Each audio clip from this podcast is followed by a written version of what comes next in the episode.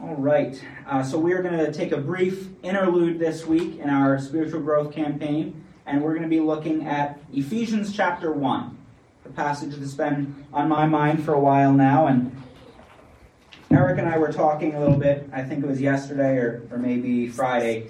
It was just, it's a little frustrating. It feels like we keep getting snowed out or we have COVID scares, and it seems like it's difficult to get momentum. And so it's a little a little frustrating dealing with things in the church that way. And you look a little bit further afield and and the nation things seem to be a little rocky and that's frustrating and we all have various difficulties in, in our personal lives and in our family and our work. Um, and so I, I wanted this morning just to highlight some things that we have to be joyful about. Um, I, I, want us to think about some of the, the gifts and blessings we've been given um, and that sort of puts things in perspective. That that helps us to joy is joy is better than happiness, but it's not less than happiness. People often say, you know, well, well, I'm not happy, but I'm joyful, and say, well, you don't sound very joyful to me. You don't seem very joyful. Um, joy is based on eternal realities.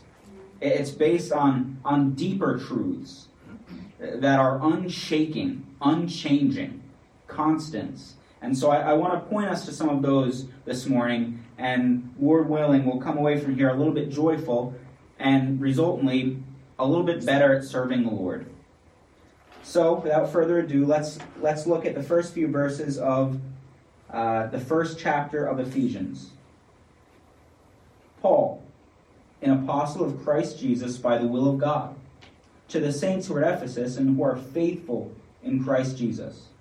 Grace to you and peace from God our Father and the Lord Jesus Christ. Blessed be the God and Father of our Lord Jesus Christ, who has blessed us with every spiritual blessing in the heavenly places in Christ, just as he chose us in him before the foundation of the world, that we would be holy and blameless before him. In love, he predestined us to adoption as sons through Jesus Christ to himself, according to the kind intention of his will, to the praise of the glory of his grace, which he freely bestowed on us in the beloved. In him we have redemption through his blood, the forgiveness of trespasses, according to the riches of his grace, which he lavished on us. In all wisdom and insight, he made known to us the mystery of his will, according to his kind intention, which he purposed in him with a view to an administration suitable to the fullness of the times. That is, the summing up of all things in Christ, things in the heavens and things on earth. In him also we've obtained an inheritance, having been predestined according to his purpose, who works all things after the counsel of his will, to the end that we who are the first to hope in Christ would be to the praise of his glory. In him you also, after listening to the message of truth, the gospel of your salvation, having also believed, you were sealed in him with the Holy Spirit of promise, who is given as a pledge of our inheritance with a view to the redemption of God's own possession to the praise of his glory. So, what we're going to see, Lord willing, if we have time, I don't want to keep you too long uh, with the, the snow coming, but Lord willing, we're going to see six reasons for joy. Six reasons for joy. Six different blessings that the Lord has given us and, and some of His motivations for giving them to us. Um, but first, I just want to highlight this the theme that runs through this passage. The, the great motivation of the Lord that runs through this passage is a great comfort to me. Um, you see, three different times, you see Paul write that it's, it's uh, to, the, to the praise of his glory or to the praise of the glory of his grace. The great motivation that, that has impelled God to work through Christ to redeem his people is his own glory. And that's very encouraging to me um, because while, while that doesn't satisfy the, the self centered part of us, that we, we want to be the center of the universe, we want to be the reason that he loves us. The great encouragement in that is that he is committed to his own glory. He is committed to his own glory, and he's not going to drop the ball because he's put his own name and his own glory on the line. So, all of these blessings point to something about him, something about some aspect of his majesty. And, and he's not going to fail in displaying that. That's the great motivation that has compelled him. And I find that to be terribly comforting. So having said that, let's let's jump right into the text here. We'll spend just just a couple minutes on the opening verses, and then we'll we'll look at these blessings we've been given. Um, we see here the author Paul, an apostle of Christ Jesus by the will of God. Uh, to those who've been in Bible study, we know an apostle is one sent with the authority of the one sending them. So he's coming with all of the authority of Christ and speaking these things. He's an apostle of Christ Jesus by the will of God. And to whom is he writing? He's writing to the saints, to the holy ones who are at Ephesus and who are faithful in Christ Jesus. It's notable. I was just listening to a to a sermon on this passage, and and the preacher was saying that Ephesus is is a place much like our society. Um, it was a very, if you read through the book of Acts, Ephesus was a very immoral place. Um, there was all kinds of temple prostitution and, and idolatry. Um, there was much violence in the streets. If you recall, there was a riot at Ephesus, and, and I think it was uh, Paul's friend Sosthenes who was beaten in front of the uh, in front of the mob. So it was a violent place. It was an immoral place. It was an idolatrous place. But what's highlighted about the recipients of this letter? They are the saints who are at Ephesus. They're the saints who are at, who are at Ephesus, and they're in Christ Jesus. They're not identified primarily by their location. That's just tagged on uh, to clarify who he's writing to. But who are they? They're saints. That is, they're holy ones. They're set apart ones. That's what they're marked by, is holiness. And where are they? They're at Ephesus, but they are in Christ Jesus. They are faithful in Christ Jesus. And this is another theme that's going to run through this whole passage this idea of union with Christ, being in Him. And that is the, the great comfort, the great joy, and the beating heart of the Christian life is the fact that we are united to Christ. Where He is, we are because he is in the heavenly places right now. We are in the heavenly places right now. His standing is our standing. That is a great joy and a great privilege. So these saints are marked by that. They're at Ephesus, but they are in Christ. They receive the, the typical, but no less meaningful for it, uh, greeting Grace to you and peace from God our Father and the Lord Jesus Christ unmerited favor from God and peace with God, from God and from our Lord Jesus Christ. That's the foundation of Paul's letter. That's how he introduces it. And now uh, let's let's jump right into the best part of this passage. Blessed be the God and Father of our Lord Jesus Christ, who's blessed us with every spiritual blessing in the heavenly places in Christ. So he says, You've been blessed with every spiritual blessing in the heavenly places. Particularly when I was younger, I still like to play video games, but I was able to play them more when I was a kid. And I, there, there's some games when you start, you're like creating your character, and you've got to decide what he's going to be like.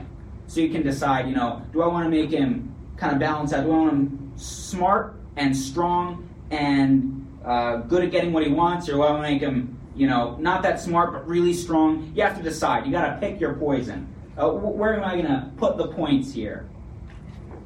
What we're told here is that we've been given every spiritual blessing in the heavenly places. You don't have to go through this list that's to follow and say, well, I like this one. I'll take this one. It's not like, you know, pick two out of the list and you, you can have those. You can be marked by those, and the rest of them, you know, you miss the boat. No, you've been blessed with every spiritual blessing in the heavenly places in Christ. Everything that's His is yours in Him. Everything that's His is yours in Him. And then He's going to give us these six things. And these are by, this is by no means an exhaustive list. There's more blessing than this in the heavenly places in Christ. we're given a, a samples, kind of a, a cross section of, of what is true about the believer in Christ here. And these are great encouragements and great causes for joy. The first, the first blessing we're given in the heavenly places in Christ is found there in, uh, in verse 4. Just as he chose us in him before the foundation of the world, that we would be holy and blameless before him. Just as he chose us in him before the foundation of the world. That's the first blessing we're given. And now, there are kind of two schools of thought on this, and we have this terrible tendency to come to wonderful passages like this with with just the wrong attitude, either trying to prove a point or trying to avoid a point. Um, for years, because of my my theological leanings, I couldn't come to this verse and read it joyfully. I'd read it and immediately start trying to explain what it didn't mean. Um, he chose me and him before the foundation of the world uh, because he knew what I was going to choose. And no, that's not what it says. Uh, that's not what it says. Enjoy what it says. He chose you before the foundations of the earth. He started it. That is a great joy and a great comfort to me. That my salvation isn't dependent primarily upon me choosing him, it's dependent primarily upon him choosing me. And that makes all the difference. That gives me a great sense of security. When I, you know, imagine you're going to pull a horse out of a corral. I'm telling the story for you, John. I know you like that. uh, when you go to take a horse out of a corral, you know, I spent a lot of time up at Word of Life at the ranch, and I go in, and there was this one horse. Uh, Tipsy was her name. And she was terrified of me. This horse was just scared to death of me. So I'd go in the corral and I'd go to get her, and she would just turn around and run away. And like, I was like, all right, let, let me try a different tack. Because for a while, I'd like chase her around the rope. And once she'd finally stopped running away, then I'd catch her. And I was like, all right, this is not working. She's just getting more and more scared of me. You know, bad idea, reset. Um, and I was also really sick at the time, so I couldn't do much running around. So I'd go in there and I'd just like sit on the ground. I'd go in and I'd sit in the dirt, and every other horse in there would come up to me before she did. They'd all be like sniffing me, trying to take my hat, pawing at me, and she's like over in a corner shivering, probably because I was just chasing her with rope. And but eventually she would come up to me and I'd be able to catch this horse and take her out of the corral. But one thing I was certain of when I went into that corral is I wasn't leaving without that horse. You know, I she was the one that I had. I was going in there. I had to work with her. I she was the horse I had to ride that day. So I couldn't leave that corral until I had that horse. That is what's in view here. He chose us in him before the foundations of the earth. He set his mind on you before the foundations of the earth. And he's you can run away. You can. You can resist that. You can fight that and and you will because you're a sinner. Your your will is set against him naturally. So you will fight, you will resist. But he chose you, and he is not going to leave the corral, as it were, without you. He's not going to be turned aside from his purpose. And to what were we chosen? He chose us in him before the foundation of the world well, that's meaningful. Before the foundation of the world, right? So it wasn't based on what I was going to do. It was before anything began, before I had done anything good or ill, He chose me. It's not based on me, it is based on His own love and on His own glory. He chose us in Him before the foundation of the world.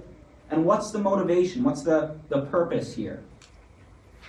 That we would be holy and blameless before Him. He chose us that we would be holy and blameless before Him. That's what you've been set aside to. Um, just as I would go into that corral after that horse, and my plan I was going to take her out, I was going to saddle her, I was going to ride her, work with her. This is the task to which He's chosen you to be holy, set apart, uh, different, cut off from the things that defile, and set aside to the things that purify and cleanse, and blameless. There, A day is coming, Christian, where you will stand before the Lord and you will be, in fact, blameless. You will be cleansed of every sin, every spot, every defilement, every wretched thought you've ever had, every wicked thing you've ever done, every crude thing that's ever come out of your mouth will all be cleansed away. Isn't that good news? This is the ongoing struggle in the Christian life is is a struggle against sin, right? Every day we are constantly fighting the residue of our sin nature, constantly striving for the holiness without which no one will see the Lord. But a day is coming in which He is going to finally and completely cleanse us and will stand before Him and be completely blameless, faultless before Him in that day. Isn't that good news? That is the thing to which we've been set aside, that we would be holy and blameless before Him. That's the first blessing. He chose us. And the reason is that we would be holy and blameless. What is the next blessing we're given? Well, and just a word, some of your translations um, may have the punctuation in a different place here. If you're reading a King James, I don't know about the New King James, if the uh, verse 4 ends, that we would be holy and blameless before him in love, period. Um, but your newer translations will say, holy and blameless before him, period. In love, he predestined us. That is probably the accurate translation. That kind of um, prepositional phrase never happens at the end of a sentence in Greek. So if you're wondering why I'm breaking it up that way, that is why. This and this does change the way we read verse 5. In love, he predestined us to adoption as sons through Jesus Christ to himself. It's in love that he predestined us. So he, he chose us to be holy and blameless, and he predestined us in love to adoption as sons in Christ Jesus. It, th- this isn't a cold and calculating thing. Yes, his purpose is his own glory. That's his highest and greatest purpose. But his love is not somehow um, somehow divorced from that. It's not as though there's a master plan and he's he's willing to to break any bones he has to along the way. No, he loves you, and that is a that is a great part of his master plan, his master purpose of his own glory is the, the deep and abiding love that he has for his bride. It was in love that he predestined us. You say, well, why did he love me? Because he loved you. That's the only answer I can give you. It isn't based on anything in you, and that is a great joy. Again, it's based on his own attribute, his own quality of love. He has chosen to love you in the same way that when my child was born, I just loved her. I didn't have to uh, I didn't like look her over and say, all right, that nose, I can love that nose. You, no. I, I loved her because I loved her, because she's my child. She is mine. The same way, the Lord has set his love upon you, and that love will not diminish, it will not change. Nothing about nothing about it can change. It's an attribute of his, not an attribute of yours. It's in love that he predestined us. To what? To adoption. He predestined us to adoption. I, I'm thinking of that passage in Ezekiel um, where the Lord, he, says, you know, he's walking along and he says, and I saw you, he's speaking to Israel, and I saw you, you were in a field, you were abandoned. In the day that you were born, no one cared to, to cut your cord, no one cared to clean you, no one cared to clothe you. Your, your father was a Hittite and your mother was an Amorite. They were, they were Gentile pagans, and they didn't love you. They cast you off. You remember what he said to the Pharisees You are of your father, the devil. Apart from Christ, that's you and I. We're, we are of our father, the devil, and we're just like him. But the Lord chose to love us anyway. Not because there was anything inspiring about us, but he chose to love us. He chose to bring us into his family. To be adopted as sons, as co heirs with his son, with his righteous son. That's what we've been predestined to. And again, the, this notion of predestination means that it will come to pass. You can bank on it. You can, if you're a betting man, you could bet on it. It will come to pass. You've been predestined to adoption. You've been brought into his family. Adoption as sons through Jesus Christ to himself. You've been brought near to the Father through Jesus Christ. Uh, often we have this idea that the Old Testament, that God the Father is the Old Testament God, and he's very wrathful and very angry.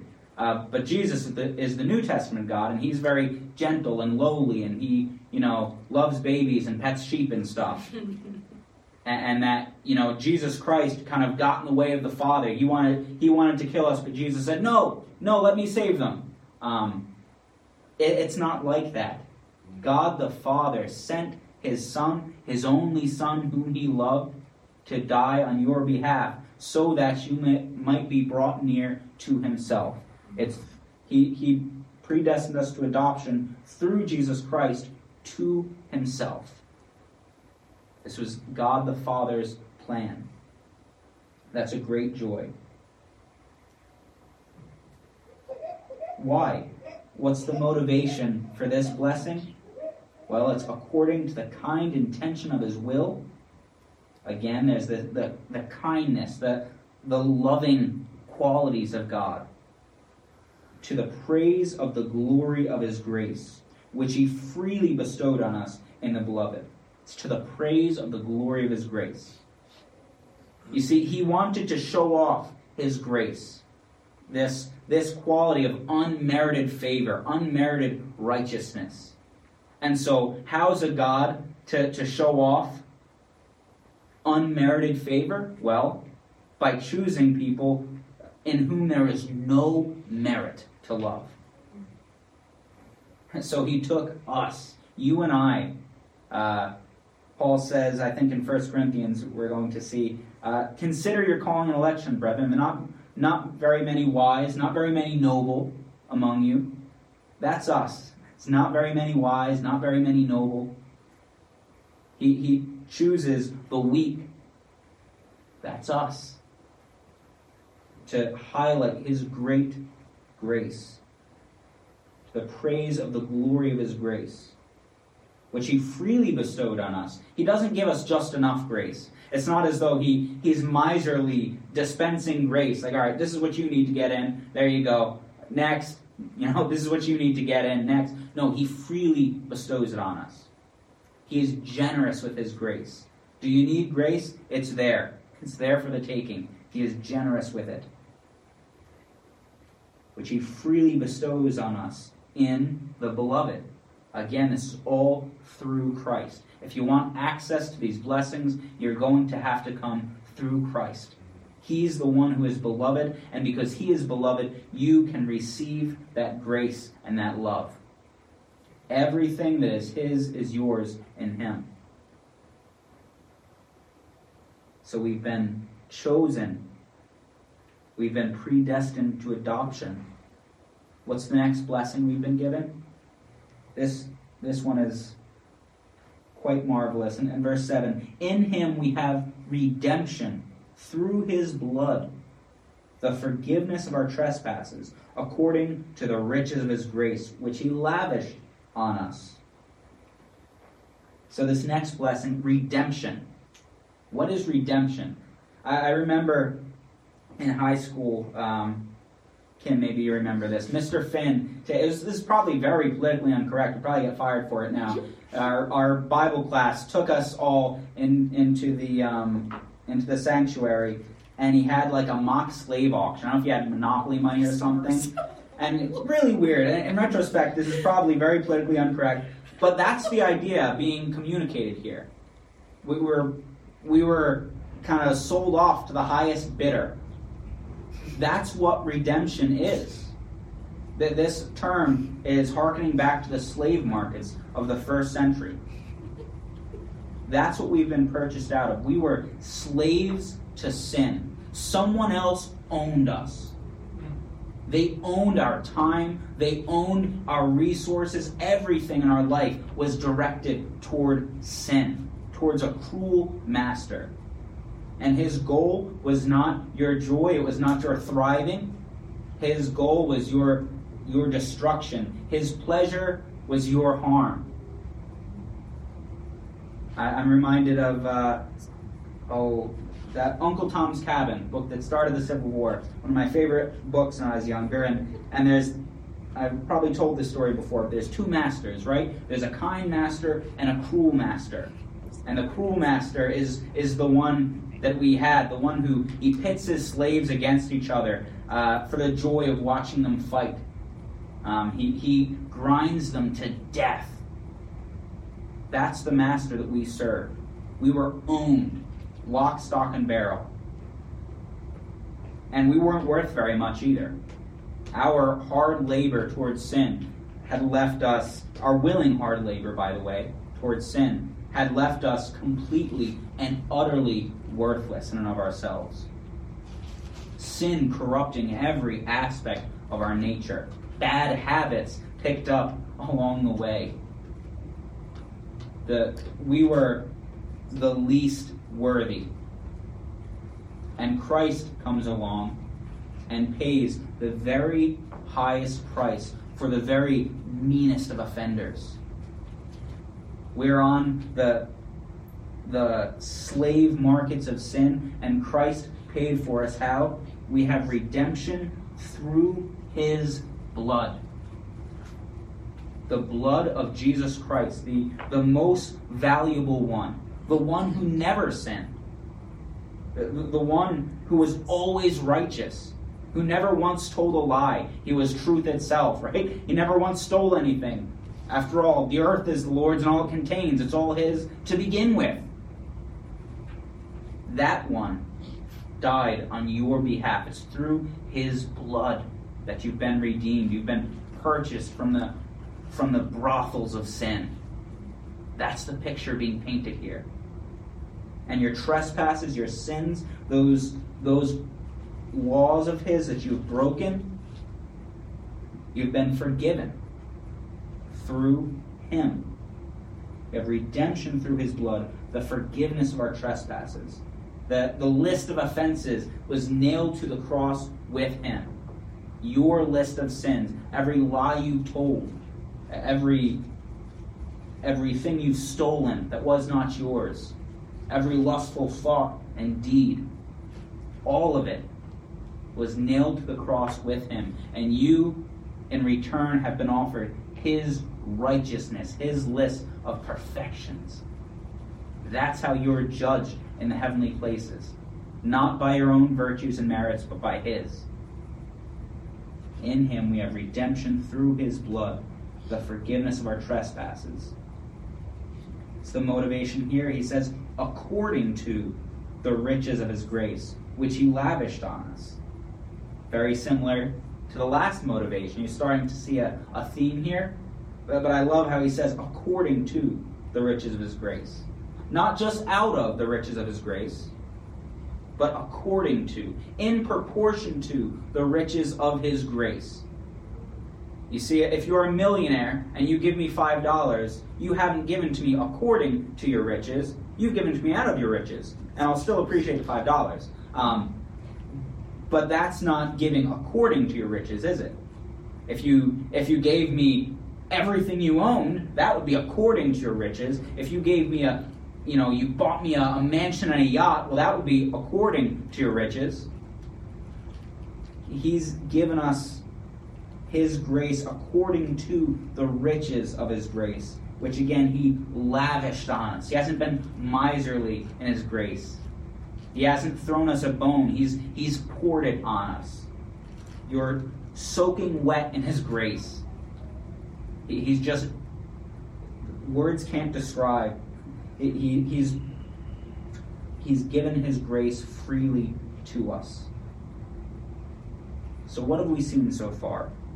We've been chosen in him. He, he chose us. apart from any deed that we had done. We've been predestined to adoption. We're now members of his family. Not only were we adopted, um, but we were redeemed, purchased from slavery, from the markets of sin. We've been forgiven for our trespasses. This next blessing, you could say that he, he enlightened us. You can see here in, in verse 8. In all wisdom and insight, he made known to us the mystery of his will. In all wisdom and insight, made known to us the mystery of his will. Think about that. This, this God, this sovereign God, who has a master plan for running the whole universe, which He created, let you in on the secret.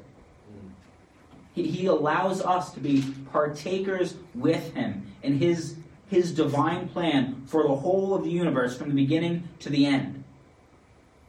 How cool is that? Say, well, what is this? What is this plan that he's talking about? Let's jump ahead here to, to the end of the chapter very quickly so we can see what he's talking about here. Um, I just lost my place here. In, in, in uh, verse 22, says, And he put all things in subjection under his feet and gave him his head over all things to the church, which is his body, the fullness of him who fills all in all. This is the the, the master plan it is this bringing together of all things in Christ. The, the gospel, we've spoken about this before. The gospel, there's a there's a, a gospel that applies to me, right? I need to repent and believe for forgiveness of my sins. That's good news. That's the good news of the gospel. Um, but there's a there's a bigger picture. What what is the good news? It's the the coming of the rule and reign of Christ on earth. You, thy kingdom come, thy will be done on earth as it is in heaven. That's the big plan. For it's not all about, you know, living your life here, dying and going there, but it's about that coming here. Ultimately and finally, a day is going to come when everything will be set right. When all will be set in order. Where sin will be washed away, injustice will be washed away, sickness all of the, the things that we struggle with. Gardeners, weeds, they'll be gone. The, a day is coming where all will be set right. That's the master plan. He, he goes on here to say, according to the kind intention which he purposed in him, uh, with a view toward an administration suitable to the fullness of the times um, that is the summing up of all things in Christ, things in the heavens and things on earth. Just this bringing everything together under his rule and reign. That is the, the big picture that he is working towards, and he's, he's enlightened us. He's let us in on that. So that is the, the fourth blessing. He's enlightened us with a view to including us in his master plan. That's good news, isn't it? In him also, and verse 11, we have obtained an inheritance, having been predestined according to his purpose, who works all things after the counsel of his will. He's left us an inheritance. So, what is this inheritance that we're talking about? Well, I would say that this, this inheritance encompasses a lot of things. It encompasses a lot of things, but ultimately, what we have, and we're going to see just a little bit later that the Holy Spirit is the pledge of our inheritance. He's the um, the down payment, you could say, on our inheritance. So, what is the inheritance? Say the inheritance is it's eternal life, yes, but it's not just eternal life for me. It's it's eternal life with Christ. That's the inheritance. If you remember John 17, 3, this is life eternal, that they might know thee, the one true God, and Jesus Christ whom thou hast sent. That is what the inheritance is. That's what you get as a Christian. I think it was this past week in Bible study. We were telling a story. There's a, a preacher, Charles Leiter. He was overseas, I think in Romania, and he was preaching on the glories of Christ and all the riches that you have in Christ. And he always gives kind of a Q&A session at the end of his preaching. So when he was done preaching, he said, uh, And does anyone have any questions? And someone raises their hand and they say, What else do we get? And he said, Nothing. You don't get anything else. He just closed his Bible and went and sat down. Jesus Christ is what you get, He is the inheritance. We have union with Him, fellowship with Him for eternity. That's the inheritance that we get. We have obtained an inheritance again. You can't avoid it, having been predestined according to his purpose, who works all things after the counsel of his will. Now, I, I just want to take a brief aside here. When we come to this word predestined, um, again, we have this terrible tendency uh, to either try, try to prove our own point. You come to this passage, and instead of reveling in the glory of it, you're just like, aha, there you go, predestination, and kind of try to stick it to people who don't agree with you. Um, or you come to it and you try to just just explain it away. You cannot avoid reading passages like this. You cannot avoid the fact that Christ that God the Father, through Christ, has a plan He is working. And He has chosen individuals to, to carry that plan out. And that is a great joy. So if you agree with me on that and you say, you know, amen, don't oh don't miss the the meat of this passage, the joy of this passage, the beauty of this passage because I, I dropped the right buzzword because you hear predestination and you, you just miss the, all the glory that is carried in that. You, you weren't, again, you were not chosen uh, for any merit in yourself. If anything, you were chosen for the defects that abound that could, could show his glory. And on the other hand, please don't, don't read verses like this and, and just try to move on quickly past them because you don't understand how it works. Just take Take your time. You'll understand it eventually. When you get to heaven, you'll understand it. I promise you. Um, but don't miss the, the beauty of the fact that you have been chosen. This is a sure thing, it's a done deal. You can't change it, and you wouldn't want to change it. Been predestined according to his purpose, who works all things, who works all things after the counsel of his will. I forget who it is that said it. They said there's not a there isn't a maverick molecule in the universe. It, there's nothing that's outside of his control. There's nothing that he cannot uh, turn back to his highest glory and his creature's greatest good. He works all things after the counsel of his will. Why? Why has he offered us this inheritance? And I, I think Paul is speaking to he's speaking to the the early Christians here, and he's trying to keep them from from thinking there's something special about them because they are the early Christians, because they are the first who believe. He, says, to the end that we who were the first to hope in Christ would be the praise of his glory. He's just reminding them, you were chosen. You're the first to, to believe in him, and that, that's well and good, but it's to the praise of his glory and not your own. And it's it's to redound to his glory, that the, the next to come along would see. They would see him working in you, and they would say, Well, I want what's going on there. And that they too would be included in this plan. They too would receive these spiritual blessings in the heavenly places in Christ. So why has he, he given us this inheritance? Well, it's the end that we who are the first to hope in Christ would be to the praise of his glory. And finally, we'll take a few minutes here. I'm trying to go quickly so we can get out of here before too much snow comes down, but this is such a good passage. This sixth uh, blessing we have so far, we saw that he chose us. We've been predestined to adoption. He redeemed us with his own blood. He enlightened us. He brought us in on his plan. He left us an inheritance to the praise of his glory. And finally, Verse 13 says, In him you also, after listening to the message of truth, the gospel of your salvation, having also believed, you were sealed in him with the Holy Spirit of promise, who's given as a pledge of our inheritance with a view to the redemption of God's own possession to the praise of his glory.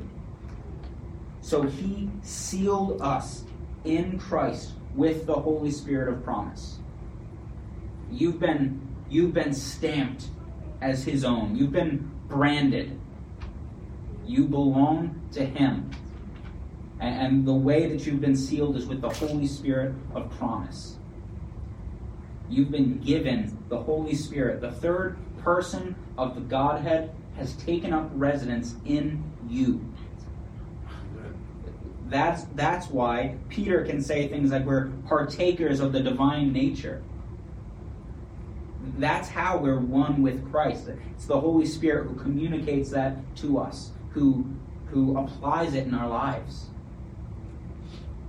God Himself has taken up residence in your soul.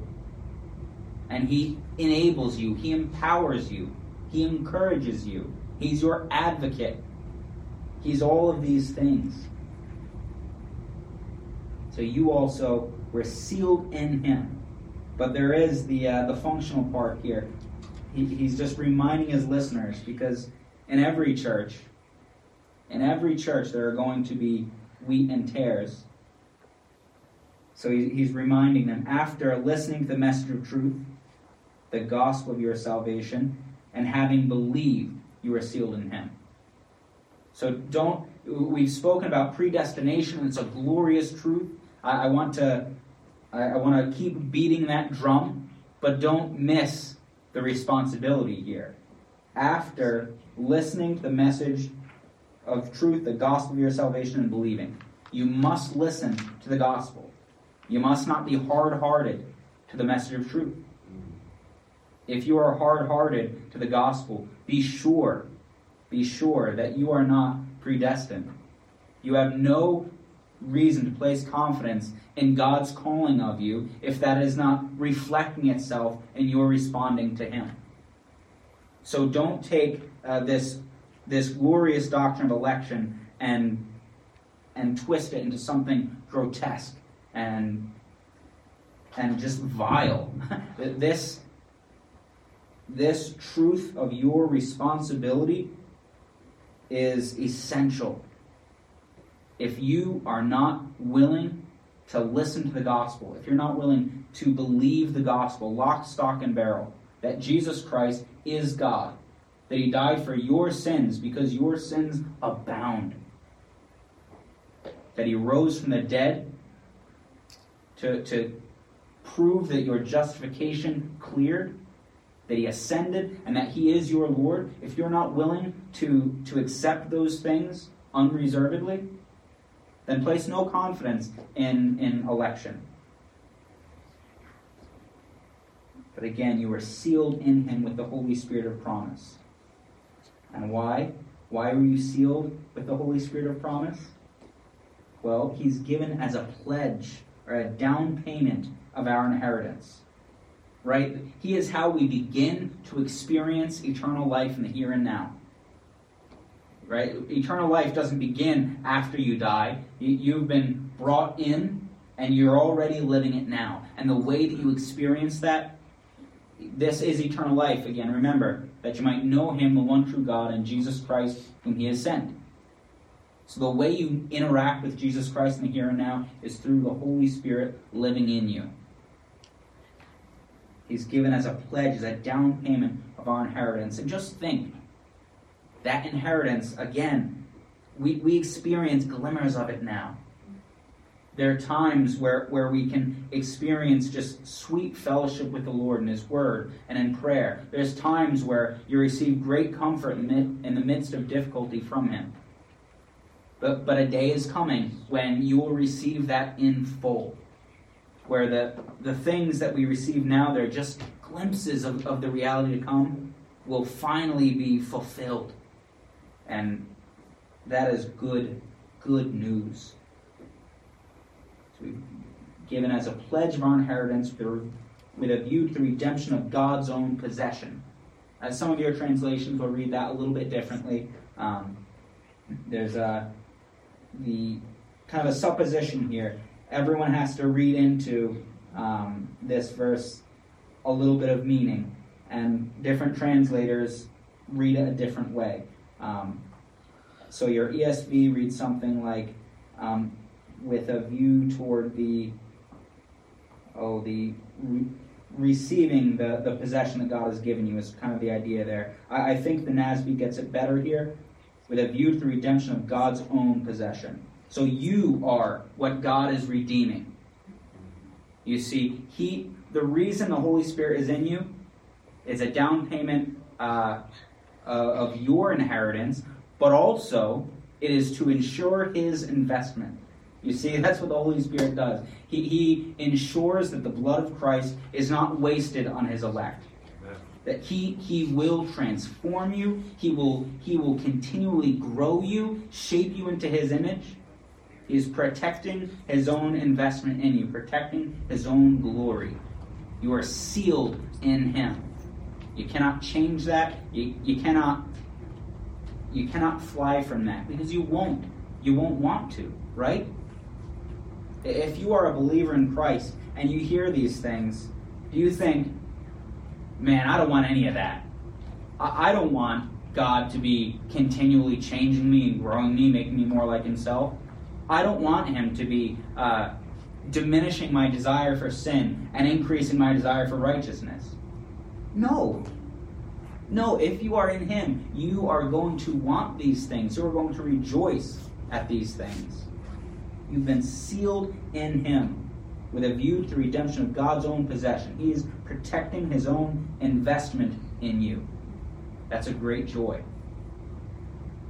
And again, he leaves us with this, uh, this final drumbeat to the praise of his glory. He sandwiches this passage with the praise of his glory. This is the, the great theme that runs throughout. His name is on the line. He has placed his name on the line in your salvation. If you are in him, he will keep you. He will redeem you. He will change you and transform you for his own glory. So, what reasons do we have to be joyful? By way of summary, He chose us. He chose us in Him that we would be holy and blameless, and we will be. He predestined us to adoption. We are members of His family, we are children, and we are co heirs with Christ. He redeemed us from the markets of sin he enlightened us. He brought us in on his master plan for the ages. He left us an inheritance, eternal life with Christ Jesus. And he sealed us in Christ with the Holy Spirit, the down payment on our inheritance and the protection of God's investment in us. So I, I pray that these things will be encouraging to you as you leave here, you'll find great reasons for joy, things to reflect on while perhaps you're snowed in. Let's go to the Lord in prayer. Father God, we thank you for being who you are. We thank you that you chose us.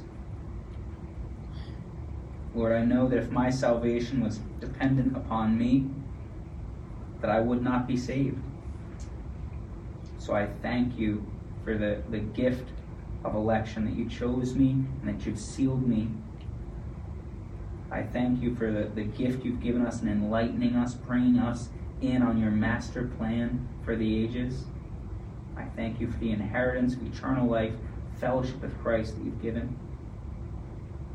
But I, I pray that our hearts would not be dull to these things, but that we would we would keep them sharp. We would keep flying to these. And when temptation comes our way, we would fly to these realities and not to the, the temptations offered. I pray that we would always live with your glory in view, that we would truly be to the praise of your glory. That people around us would look on our, our lives, would listen to our speech, and would think of your glory and not our own. Lord, we love you. We worship you. It's in your Son's name we pray this. Amen. If anyone would like special prayer, I'd love to pray with you. God bless you and have a great week.